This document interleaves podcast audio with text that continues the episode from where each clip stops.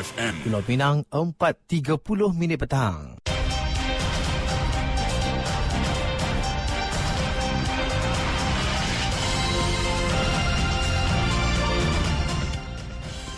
Warta Mutiara bersama saya Zatul Iqmah Muhammad Noor. Assalamualaikum dan salam Malaysia Madani.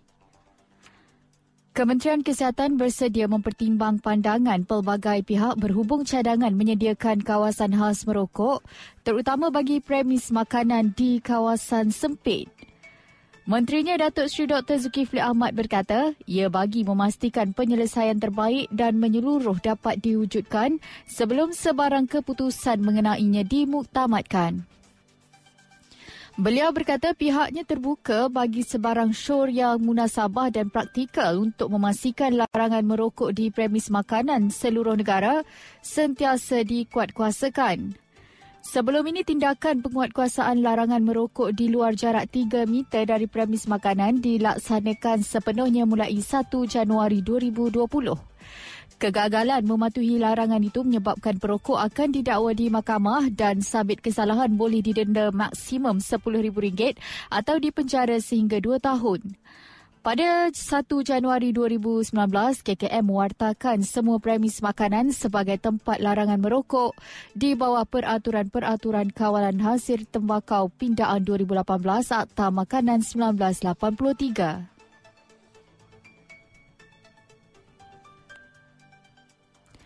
Seorang pembantu pejabat dihadapkan ke Mahkamah Magistrat dan Mahkamah Seksyen Georgetown atas pertuduhan memukul dan mencederakan ibunya. Tertuduh Pok Lee Aik mengaku tidak bersalah di hadapan Hakim Muhammad Khalid Abdul Karim di Mahkamah Session dan tiga pertuduhan lain dibuat di Mahkamah Magistrat. Tertuduh mengaku tidak bersalah atas semua pertuduhan yang dibacakan. Bagi tuduhan pertama, tertuduh didakwa dengan sengaja mendatangkan kecederaan terhadap ibu kandungnya dengan cara memukul kepala dan badan mangsa menggunakan rotan secara berulang kali. Kesalahan itu dilakukan di Blok 31107 Taman Lembah Hijau Lorong Gangsa, Greenland pada 13 Februari lalu. Bagi kesalahan itu tertuduh didakwa mengikut Seksyen 324 Kanun Keseksaan dan dibaca bersama Seksyen 236 Akta Sama yang memperuntukkan hukuman penjara sehingga 20 tahun atau dengan denda atau dengan sebat atau dengan mana-mana dua daripada hukuman itu. Kes dikendalikan Timbalan Pendaut Raya Puteri Nur Nadia Muhammad Iqbal. Hakim Muhammad Khalid Abdul Karim menolak permohonan untuk ikat jamin atas faktor ia merupakan satu kesalahan serius dan tertuduh tinggal serumah dengan ibunya dan jabatan penjara akan membawa tertuduh ke hospital kerajaan untuk mendapatkan rawatan penyakitnya. Dalam mahkamah magistrat, tertuduh membuat pengakuan tidak bersalah atas kesalahan memukul menggunakan tangan dan ugut untuk membunuh mangsa pada tarikh dan masa yang sama dengan pertuduhan pertama. Kes di Mahkamah Session dan Magistrat akan disebut semula 19 depan untuk serahan laporan perubatan mangsa. Berita Sukan Johor Darul Takzim JDT dijangka terus mendominasi skuad Harimau Malaya untuk mengharungi kempen kumpulan D kelayakan Piala Dunia 2026 Piala Asia 2027 bulan depan. Walaupun ada yang mendakwa kekuatan keuangan JDT membolehkan kelab itu merekrut pemain berkelas kebangsaan, namun pasukan lain tidak wajar lepas tangan. Sebaliknya perlu memberi lebih banyak pilihan kepada pengendali kebangsaan Kim Pan Gon.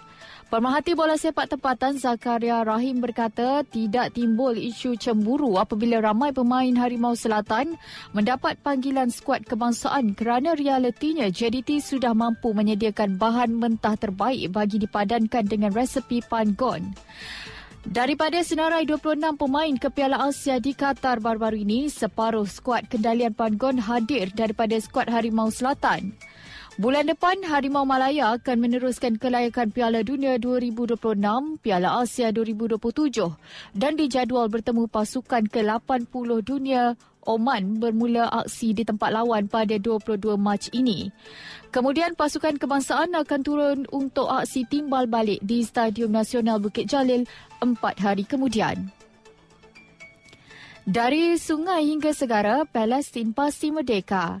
Sekian Warta Mutiara, berita disunting oleh Pil Gabriel. Assalamualaikum, salam perpaduan dan salam Malaysia Madani.